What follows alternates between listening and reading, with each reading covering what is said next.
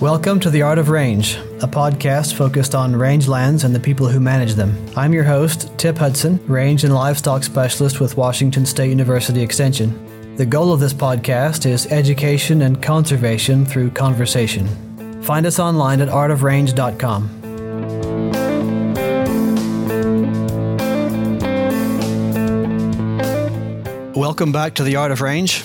My guest today is Jim Gerrish, a grazing researcher formerly in Missouri, but who has been in Idaho for a number of years now. Uh, Jim, welcome to the show. Thank you, Tip. Uh, pleasure to be here, and I'm looking forward to our conversation. Yeah, I am too. I actually don't have a thorough bio on you, but when I started with WSU Extension, oh, 20 years ago, we had you in Washington State for a grazing conference, and you were coming from Missouri, and I think you'd been there uh, for some time at that point. Uh, but uh, yeah, talk a bit about the history of how you got into grazing research because there's not uh, there's not that many people doing this kind of work. And then how did you end up coming to Idaho? Okay, well, that uh, is a long story. We've got plenty of time. Matter of fact, yeah, to um, how did I get interested in grazing actually goes way back to um, the mid 1970s before I had even thought about, uh, you know, going to graduate school to becoming a professional researcher. It's just um, we had a rancher from Argentina who visited us on the farm in Missouri. And I did not grow up in the cattle business. I did not grow up grazing. I grew up with crops and hogs. Uh, we did do custom hay baling, but this rancher from Argentina, you know, he came and talked about moving cattle every day, 100% forage diets.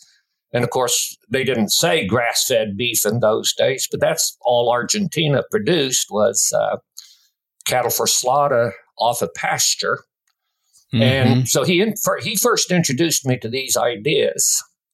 And when I did uh, start to graduate school, uh, I went to the University of Kentucky, actually originally on a plant breeding assistantship. Hmm. And I got there and decided that really wasn't what I wanted to do. And they had a new uh, pasture ecology professor there who had just come from New Zealand. And so I ended up being uh, Chuck Dougherty at the University of Kentucky. I was his first American graduate student. And that's what really started me on the path of research and uh, grazing management. And out of grad school, I guess I'm one of the few people can say um, I only applied for one job. I only had one job interview. And that was the position I went to at the University of Missouri. And I was there for uh, just over 22 years. And uh, I was not at the Columbia campus. I was at one of the outlying research centers, which I saw as a vastly underutilized resource. And so we ramped up the research there, got into uh, more of, you know, at the time we would have called a New Zealand style approach to grazing management rather than the uh, traditional American set stock program. And um, as I said, I was there for 22 years. And then uh, in 2003, uh, at age 47, uh, made the decision to quit the university, go into private business, and move out west. And the, the move to Idaho was 100% recreational lifestyle move. Uh, there was no motivation, you know, to be in Western ranching, to do any of the things that I've done over the almost 20 years now. April 1st will have been in Idaho for 20 years. Hmm. Um, we, I, I, I, moved here so I could hike in the mountains, hunt and fish and stuff, and ended up fell into a deal uh, managing one unit of a larger ranch, the irrigated uh, portion of that ranch. And we, we also uh, had desert rangeland there too, but that's why I learned grazing management um, on center pivots and flood irrigated land.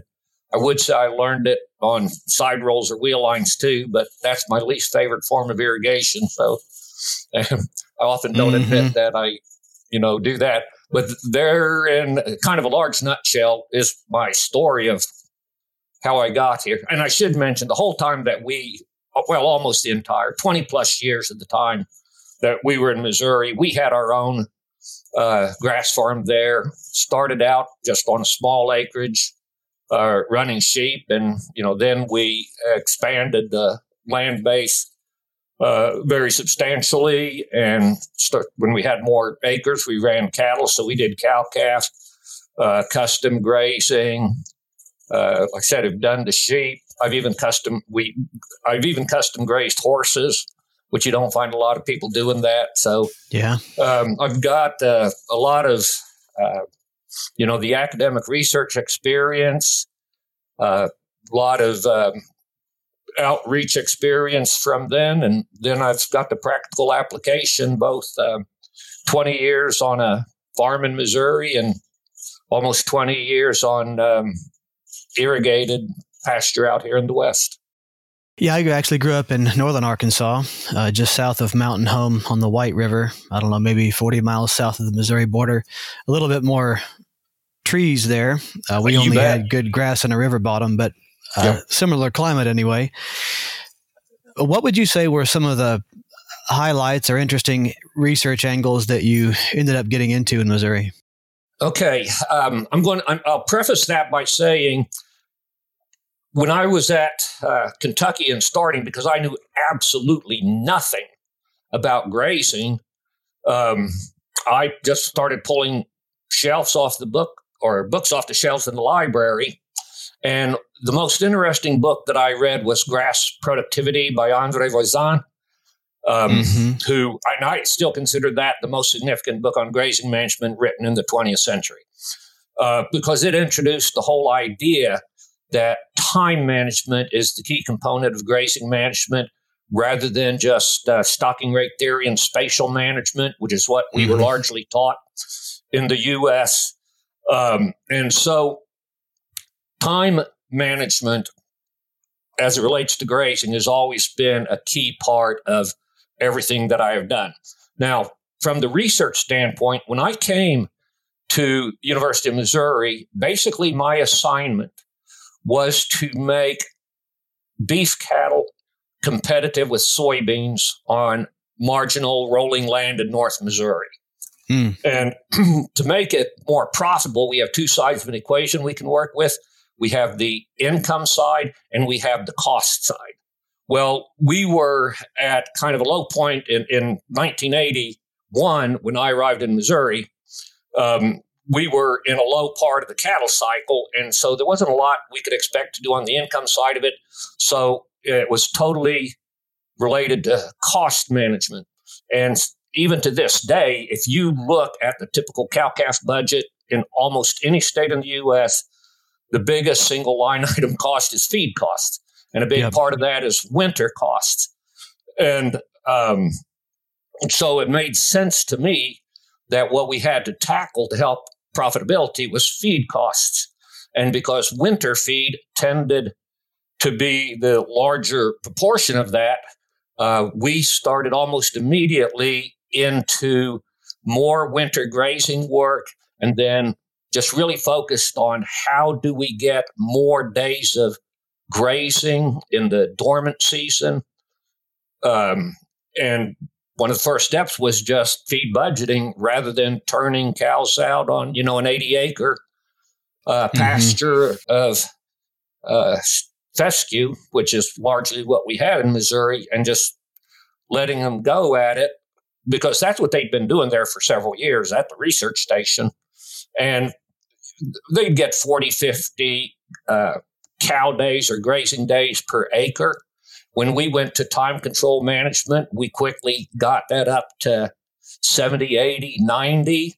And then we started doing research at how can we do a better job of growing stockpiled pasture. And that put us up to 120, 130 uh, cow days per acre. So we went from it taking three days to graze a cow through the winter, which was completely financially unfeasible, to being able to carry a cow through the entire winter on one acre.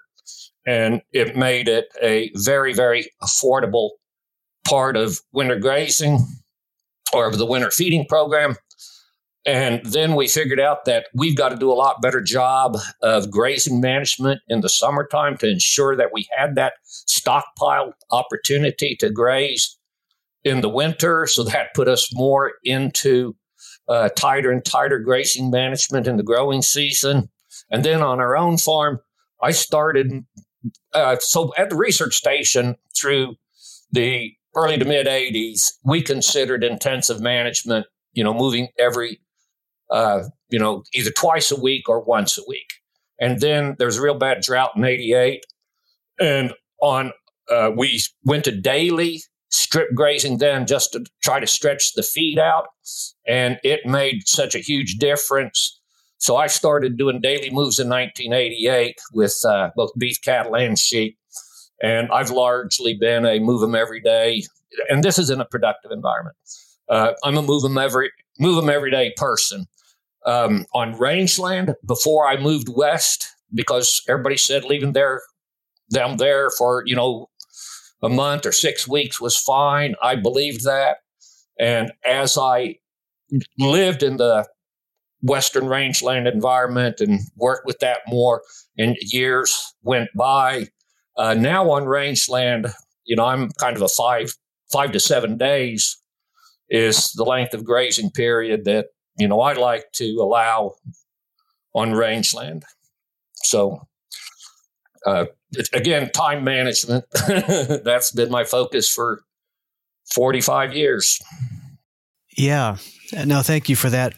I feel like there's some, there's always some danger in attempting any universal guidelines. And of course, as you mentioned, the dilemma on rangelands is that to do something like a daily move, you have to have the infrastructure to support it.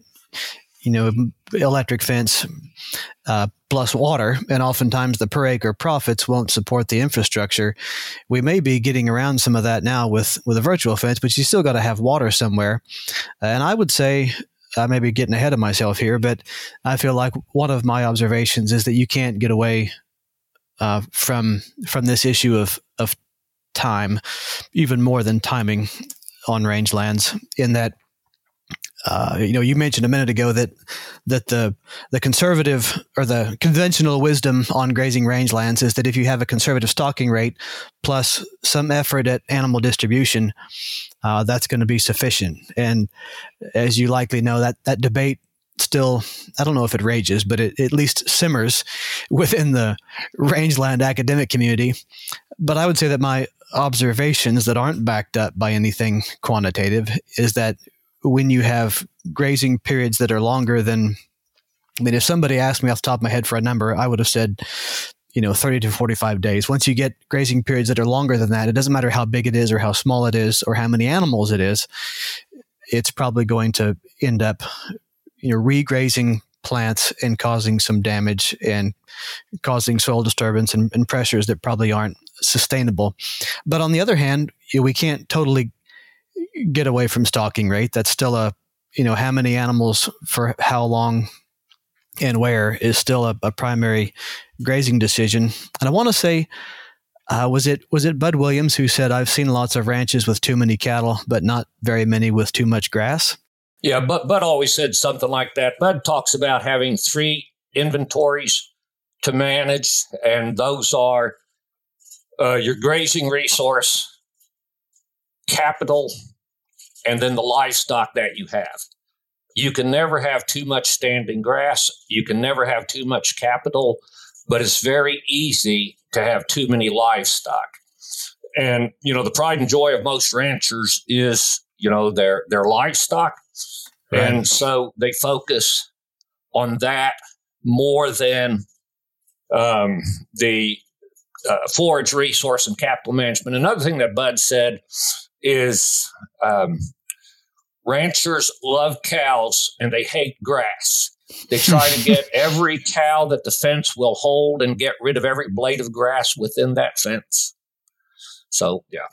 Coming back to the stocking rate, um, the idea of protecting the resource with a conservative stocking rate is where our range science um, uh, industry has been, you know, for a hundred years, and we do not see a lot of healthy range necessarily at the um, at the end of that, and I think the um, what I've come up with is the easiest explanation of why short grazing periods are important is because if we think about what is happening to the plants and the soil during the actual grazing period, mostly negative things are happening.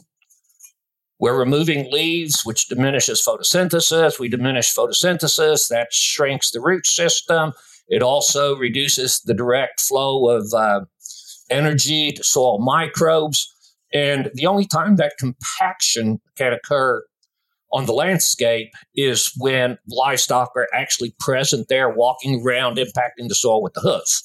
Mm-hmm. And so we strive to minimize the number of days during the active growing season in which those negative things are happening. If we look at the recovery period, and I always say recovery, not rest, because recovery has to happen during the active growing season.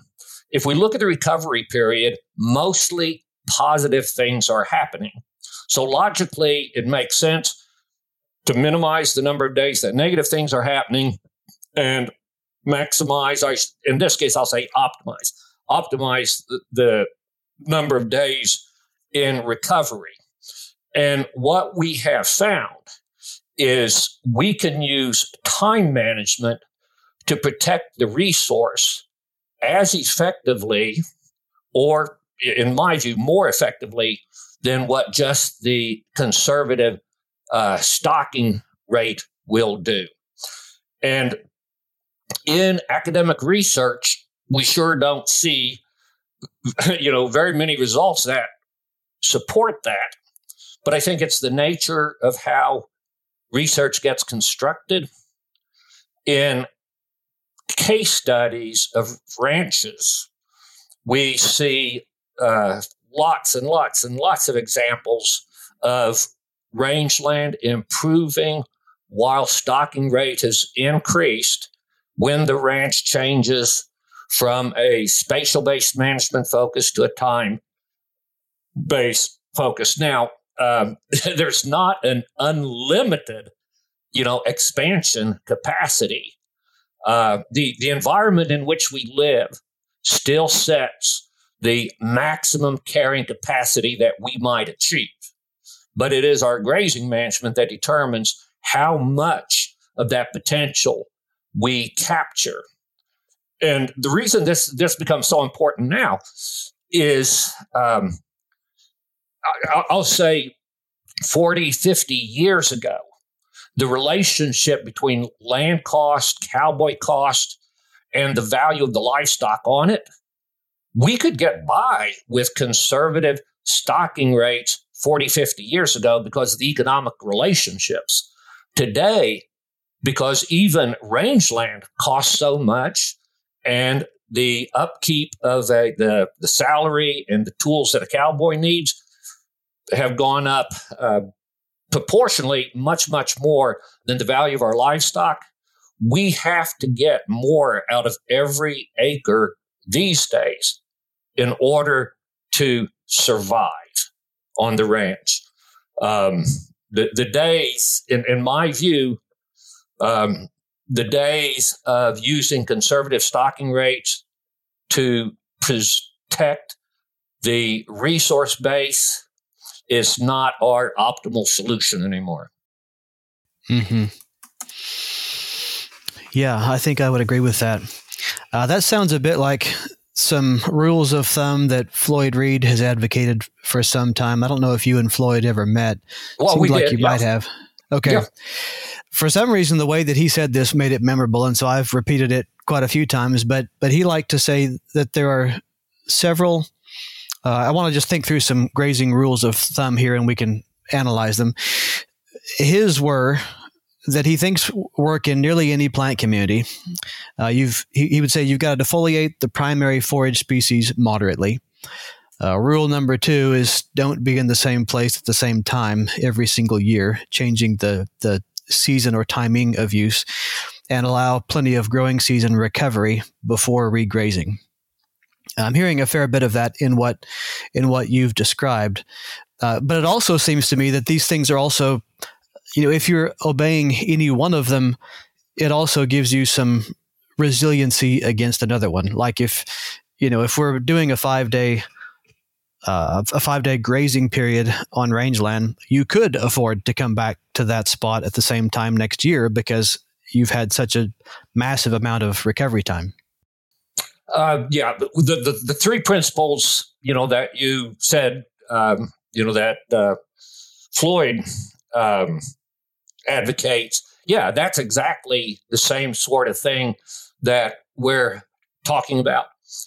Um, before I moved west, you know, I, I've all my career I'd heard this, you know, take half, leave half as a grazing principle, and I thought that was universal, universally applicable on rangeland. And after living and working out here in the West, um, I've learned that 50% utilization is excessive in very excessive in many of our semi-arid semi-arid settings. And so in all of our grazing planning with clients and stuff, and what I teach, we have a sliding scale of uh, maximum seasonal utilization target based on what the uh, forage production level is, what the annual growth is. And so that, that moderate level of utilization, you know, if we were, if we were thinking 50%, we don't even get to a 50% utilization level until the plant community is producing in excess of 2,000 pounds per acre. Yeah. Um, now, I where we live here in Central Idaho, you know, a whole lot of this country, the annual production is four to 600 pounds. Yeah. And in that setting, you know, 25 to 30% is our maximum utilization target. And um, 15, 20 plus years ago, you know, I would have thought that was a extremely conservative position, and surely we can do more than that. And what I have learned is in these rangeland settings, what you leave behind is more important than what you take off because we're never going to build any litter cover. We're never going to improve the water cycle if we don't leave more residual forage behind. And uh, what what I have observed here, you know, what I have found is it's a whole lot easier to leave that appropriate level of residual behind with shorter grazing periods than it is with long grazing periods and a very conservative stocking rate. Um, when we have the longer grazing periods, the likelihood of having certain areas that are gra- getting grazed excessively while other areas are underused, uh, it's far more likely. And of course, a lot of the reasons we have these long grazing periods, you've already alluded to, and that's the lack of stock water availability out there. Now, mm-hmm. we've done a lot of infrastructure projects uh, throughout the West from, you know, four to six inch rainfall environments to, you know, up to 20 inch rainfall environments. And most of the time, if our um, AUD per acre yield potential is greater than 10 or if you want to put it in AUMs, if it's more than 0.3 um, AUM, if that's what the yield potential is, we can generally get a positive return on investment from stock water development. If the base productivity is less than 10, um, that's, and, and, you know, I'm working with a rancher in that kind of environment, and he wants to improve uh, range health and grazing effectiveness and all that and we do cost benefit analysis on everything that we do. And if it says it's not going to pay, that's when I say, Hey, have you ever thought about moving to Missouri? right. Because there, there are some environments out here that may be um, in, in today's economic climate, we are just not going to make ranching work. I think that's right. In, in fact, I think this is some of what's driving the at least the conversation, as well as some experimentation in virtual fence right now. Uh, I'm involved in several large scale grazing projects around Washington State, and in many cases, uh, as I mentioned in an episode with Karen Launchbaugh and some other folks talking about principles around virtual fence uh, a little while ago, you know, some of those fences that are now not repairable, like they've they've propped them up, stretched them out for literally nearly 100 years and now they're at the point where where that uh, hardware is no longer viable and they're looking at complete replacement not just maintenance. And the cost of that is you know so far above what what the land could pay for uh, that people are saying we have to do we still have a need to distribute animals and control time and timing, uh, but we're not going to be able to do it with barbed wire for sure. Uh, do you have any any thoughts on on some creative methods of controlling that? I mean, one obvious one that I think we see coming back is is herding. Uh, people using large enough groups of animals that that it that there's enough money in it to pay for someone to actually run them around like you would a herd of sheep. I'm curious what else you've seen, or if you have some ideas on on how we do that, because a lot of these people are not going to move to Missouri. Right. Boy, I hope not. Uh, so let, let, I'll talk about the virtual fencing first. So I'm in ongoing conversations with uh, three or four of the virtual fencing companies. Uh, we have some clients uh, who are using virtual fence.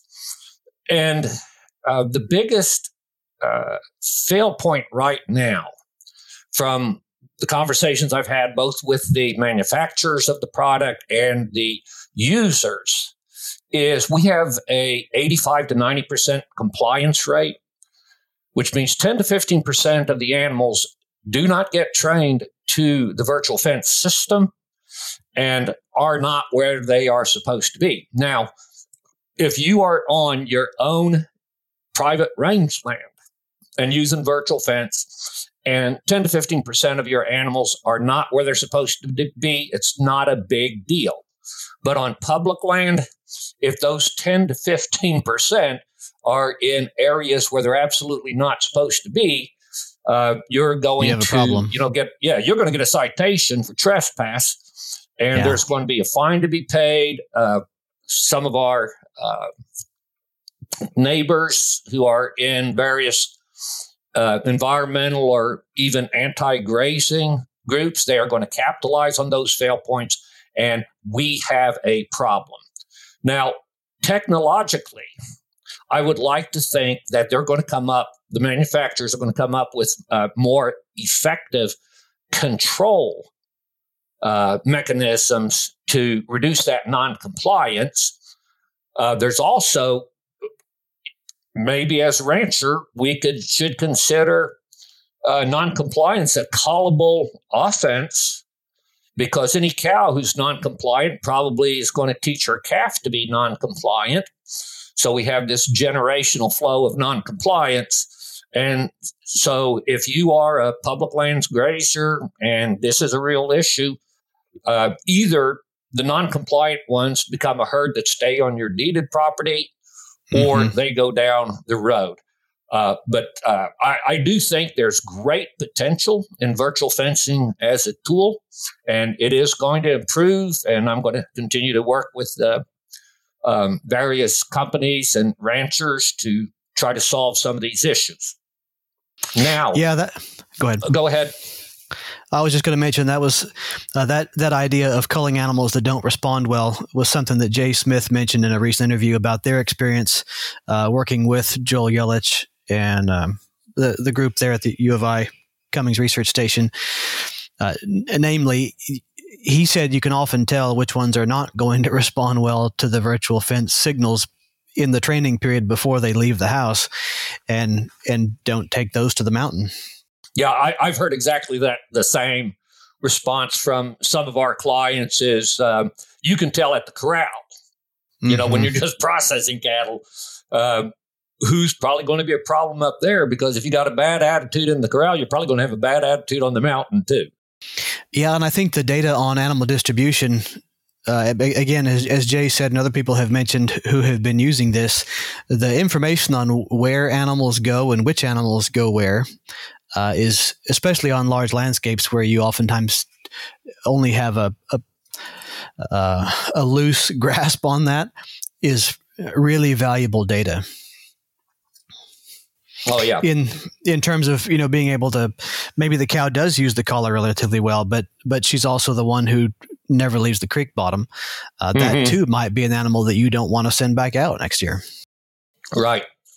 Um, I, have worked with several ranchers um, around the West, uh, large operations who once they started observing uh, animal behavior and they could separate their herd into hill climbers and bottom dwellers. Uh, they basically started culling uh, bottom dwellers out, you know, whole cow lines. And usually it's a matriarchal uh, component of a herd that just stays in the bottom all the time. It'll be an old cow, her daughters or granddaughters or great granddaughters. It's a generational thing. And so they culled entire cow lines based on how they were using the landscape and converted their herd to, you know, be predominantly hill climbers. Sieben livestock in um, near um, uh, Adel, Montana. Cascade. Yeah. Yeah, Cascade Adel area. Mm-hmm. Real good example of some people who um, uh, have done that. Okay. Um, if we can s- switch gears and talk about herding. Um, so, Glenn Elzinga of Alder Springs Ranch, uh, a lot of people have, you know, heard of uh, Glenn Elzinga. Some of them uh, have actually gone to on some tours and things. So Elzingas do they do certified organic grass fed beef. Uh, they have a product that does come from rangeland, but they are um, uh, Forest Service permit. I think it's uh, between the Forest Service and BLM. I think it's nearly forty thousand acres and they do 24 7 herding up there.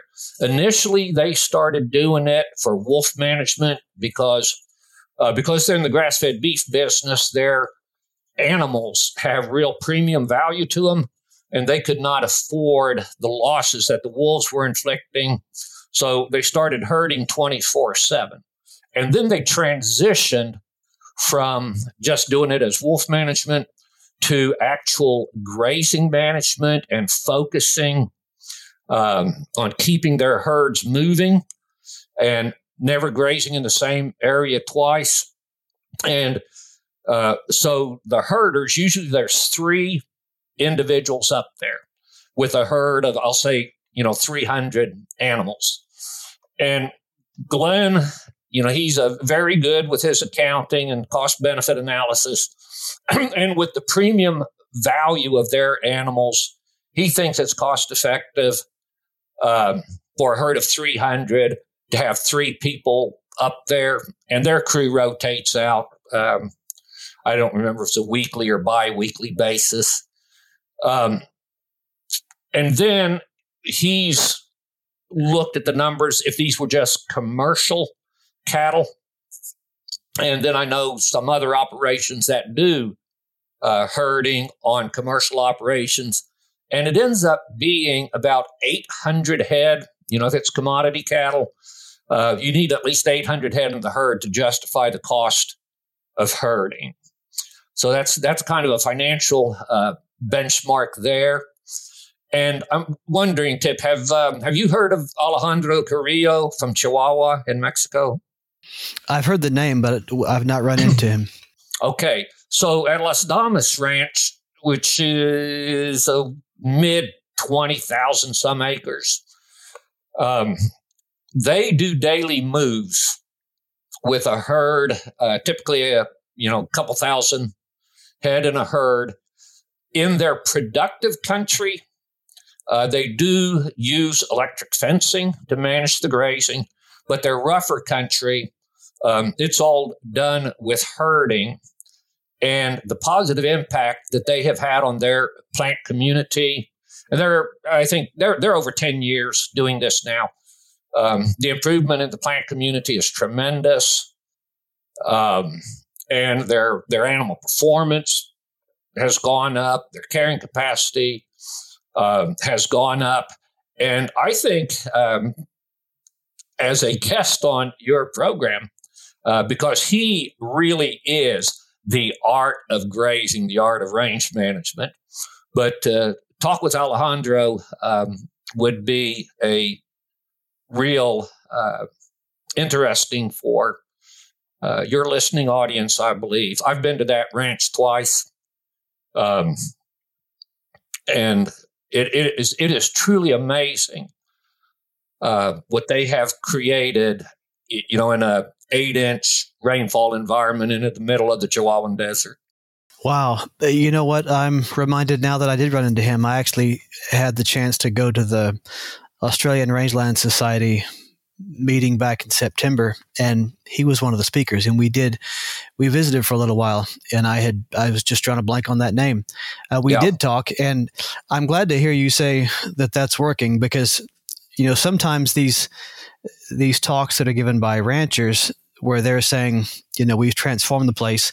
I think people sometimes feel like there must be something missing there. You know, they're peddling some snake oil or the climate you know gave them more rain or something.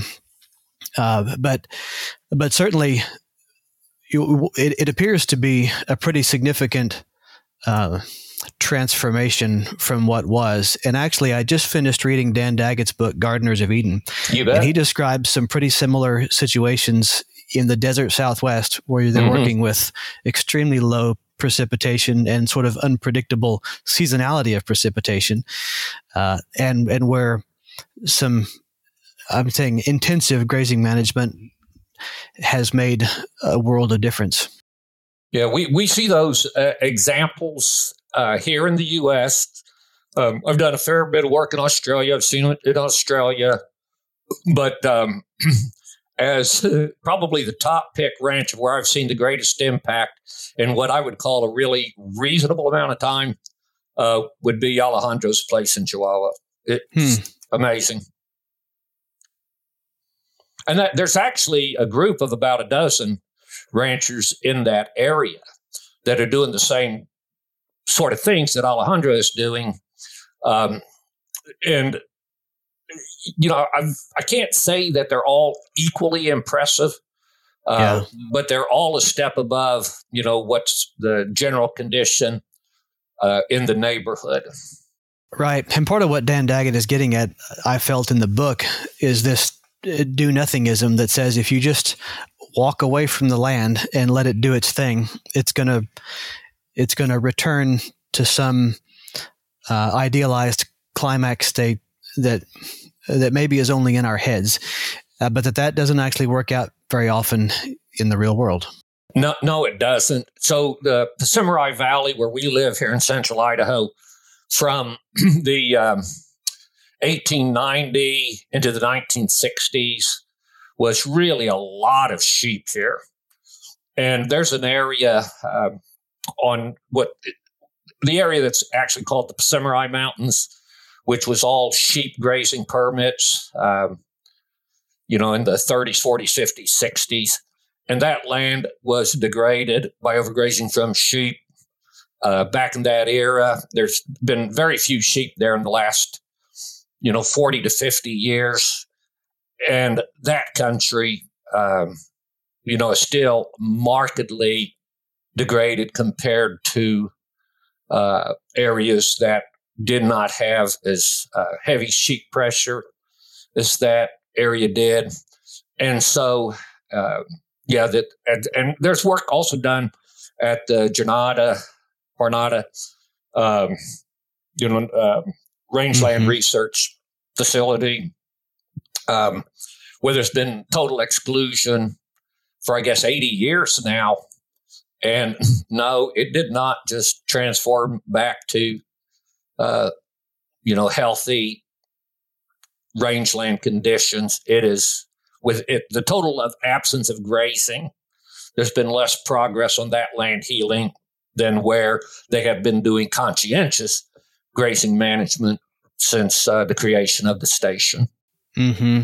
But in terms of the court of public opinion, people react to the kind of grazing that caused the damage 100 or more than 100 years yes. ago. I think it was in Nathan Sayre's book, Politics of Scale, that he traces some of these problems even to economics more more than bad grazing management. I, you know, back in the late 1800s, there was this, uh, you know, financial speculative um, fervor and cheap credit that allowed people to buy, to borrow money to buy more cattle than they had any business getting into, and then throwing that out on Western rangelands that appeared to be an inexhaustible resource. And then some of that got continued. Uh, I still think there's probably some bad rules of thumb, and I want to ask you about that in a minute. But I'm curious if you have any any greater knowledge than than what I've just related about the history of of overgrazing from the late 1800s. No, you're you're you're pretty well on target there. I, I would add that a lot of that speculative land ownership uh, in the West here, uh, prior to the uh, the Dust Bowl and the, the, the Taylor Grazing Act, things like that, um, was landowners in the UK, Scotland, and uh, Britain buying this land here. Now, they were also invested in the textile mills in the UK, and a lot of them had never been on the land here.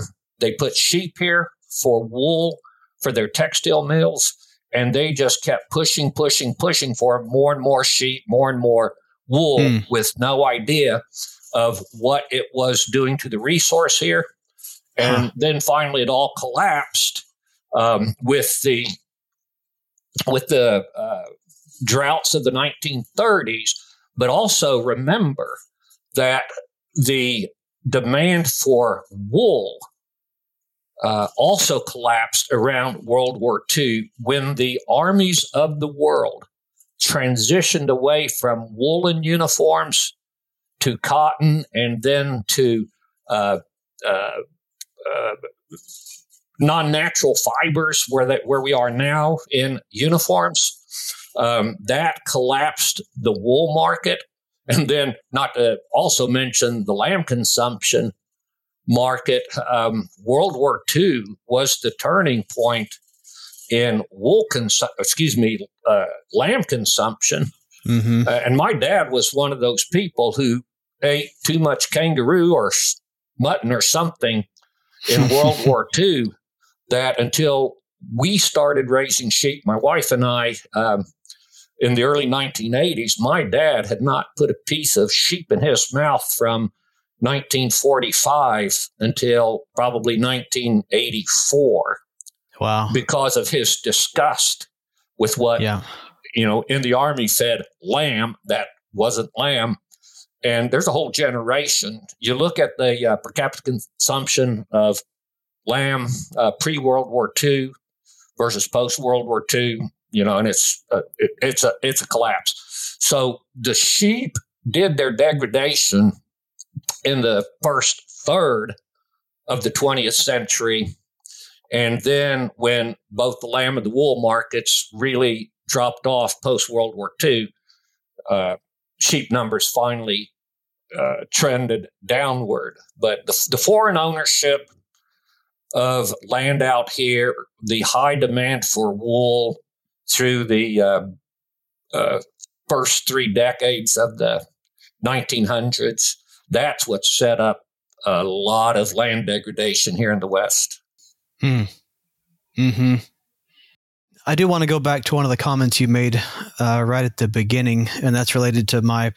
Maybe this will be our final question. We'll be coming up against an hour, but uh, you mentioned that uh, that cattlemen often want to get to every blade of grass, and uh, I have had a, a, a theory, I guess, just based on observation out I live in Ellensburg, Washington. You know, we're a little bit like your part of Idaho, where nearly everybody's got some irrigated pasture, and then you've got some version of rangeland or you know mountain forest ground, and so you've got these you've got these contrasts in plant community types with the really productive irrigated sod forming grass types with a, a, maybe not a ton of grass species, but uh, certainly rhizomatous and productive.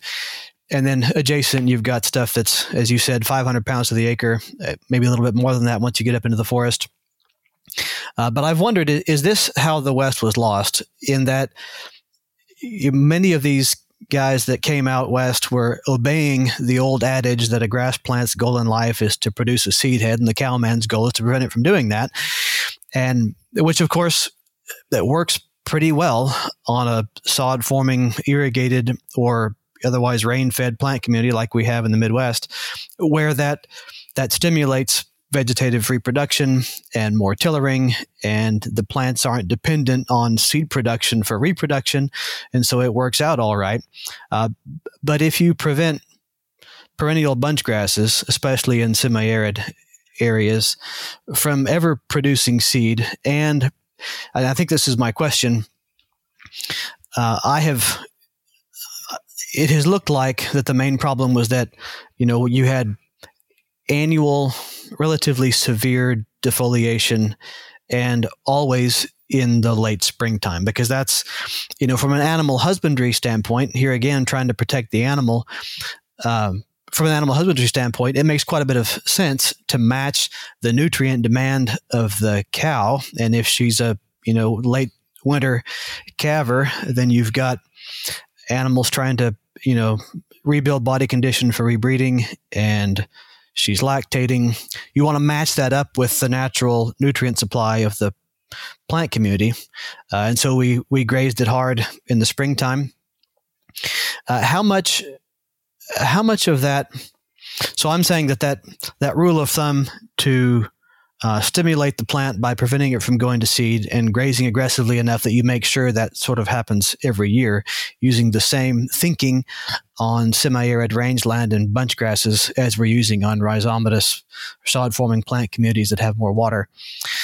Um, I've attached some of that damage to the the timing and the severity of defoliation, and I'm wondering if it's mostly the severity and the failure to observe, you know, that primary rule that you mentioned that you've got to have this minimum residual uh, left behind. Uh, you're, you're, exactly right. Um,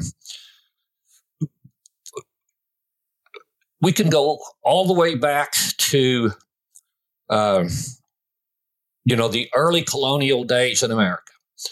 Uh, there is a, a culture of farming and grazing in the uh, very temperate uh, Western Europe, maritime region of the UK, the Netherlands, uh, the west coast of France, all that. Uh, people came to this country in the 1600s, 1700s, 1800s, coming from a lush, very forgiving environment of Western and Central Europe. Right. They first they first settled in the very lush and resilient eastern U.S. progressed into the Midwest, and so culturally there is centuries of the philosophy that you talked about on how mm-hmm. to manage grazing in a temperate, forgiving environment. And yes, they moved progressively west into drier and drier, drier environments trying to do exactly what they had been doing and their ancestors doing in these uh, non brittle environments of Europe and the eastern US. Um, and the severity of grazing to try to prevent seed head production, the lack of recovery time, you know, for our, uh, our bunch grass sagebrush communities, is what has turned so much of the Western landscape into cheatgrass, medusa head, and really annual forages. It is that Eurocentric mm-hmm. uh, grazing philosophy that that worked for half of a millennium. yeah, Yeah. It, yeah. But it, it absolutely does not work here except on the, the irrigated land.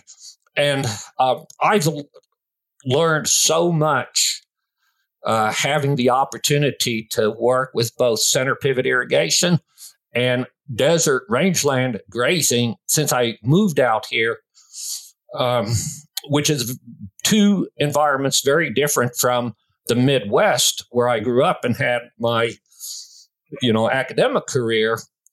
Uh, I'm confident, based on what I've learned in this Western environment, that I could go back to Missouri and increase our productivity and carrying capacity by another 40 or 50% above what we were doing. And we were already more than double the stocking rate, what conventional wisdom said you could do in our county in Missouri. Um, it's all about water management.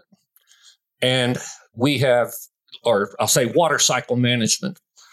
And most of that, that Eurocentric grazing practices that we applied in the semi arid rest completely broke the water cycle. And uh, that's what we have to fix. I always say in that the highly productive environments, our chief focus in grazing management is capturing more and more and more solar energy. That is our goal there is maximize energy capture in a productive environment because the water is going to be there. In the West here, our first focus on rangeland has to be how do we improve the water cycle? We don't want to focus on maximum harvest of photosynthetic energy in the dry land like we do in the wetland or uh, wetter country. We have to focus on what do we need to do to improve the water cycle. And the first step there is we got to increase our willingness to waste grass mm-hmm. to leave stuff behind. To, we have no hopes of rebuilding this landscape if we don't get a more functional water cycle working on millions and millions and millions of acres. Yep. And to some people, that feels like leaving money on the table, but it's putting money in the bank. That, that's exactly right. Uh, you know, what one of the things that I say is what you harvest or what you utilize pays your operating costs, but it's what you leave behind that pays your overhead costs. Mm. Because what you leave behind is what builds the productivity of the land and allows you to pay, you know, salaries, land payments, utilities, insurance, taxes, all of those fixed cost stuff. Um, we got to have healthy land to be able to pay that. And too many people within our industry are only focused on harvesting every blade of grass so that they can try to cover their operating costs. But in the long term, it puts them in a deeper and deeper financial hole because mm-hmm. it lowers the productivity of the ranch. Yeah, and it seems that one of the other big differences is that there's a dramatically shorter growing season in much of, at oh. least once you get to the west side of the Rocky Mountains, you know, it might be 90 to 120 days when you've got both soil moisture and mm-hmm. soil temperatures that are supporting plant growth. Yeah our, our real rangeland growing season for, for our BLM, for our desert range here, it's 45 to 60 days. That's all mm. it's going to be. And as you move up the mountain, uh, the growing season starts later and ends sooner. So it's 45 to 60 days up there also, but it's very, it can be very productive, you know, at higher altitudes in that 45 days that it does grow. Um, down here on the irrigated land, uh, we can, especially since the falls have been getting warmer and warmer and warmer. Um, I think we got about 140 growing days on irrigated land, and we're at about 6,000 foot elevation. Mm-hmm. Uh, I'm, I'm going to make one last comment here because I was just working on this last night and this morning, and that's looking at the relative cost per AUD based on rangeland productivity and you know what fair market value of rangeland around here is now uh, versus uh, irrigated land. You know, there's a lot of people who think, "Oh, irrigated land that's way too expensive to graze cattle on. You got to have them out there on rangeland." On well managed irrigated pasture, our cost per AUD is about half of what it is on rangeland. It's yeah. way more affordable to run cattle on irrigated land than it is on the rangeland. And that is awfully hard for a lot of ranchers to, you know, accept that concept.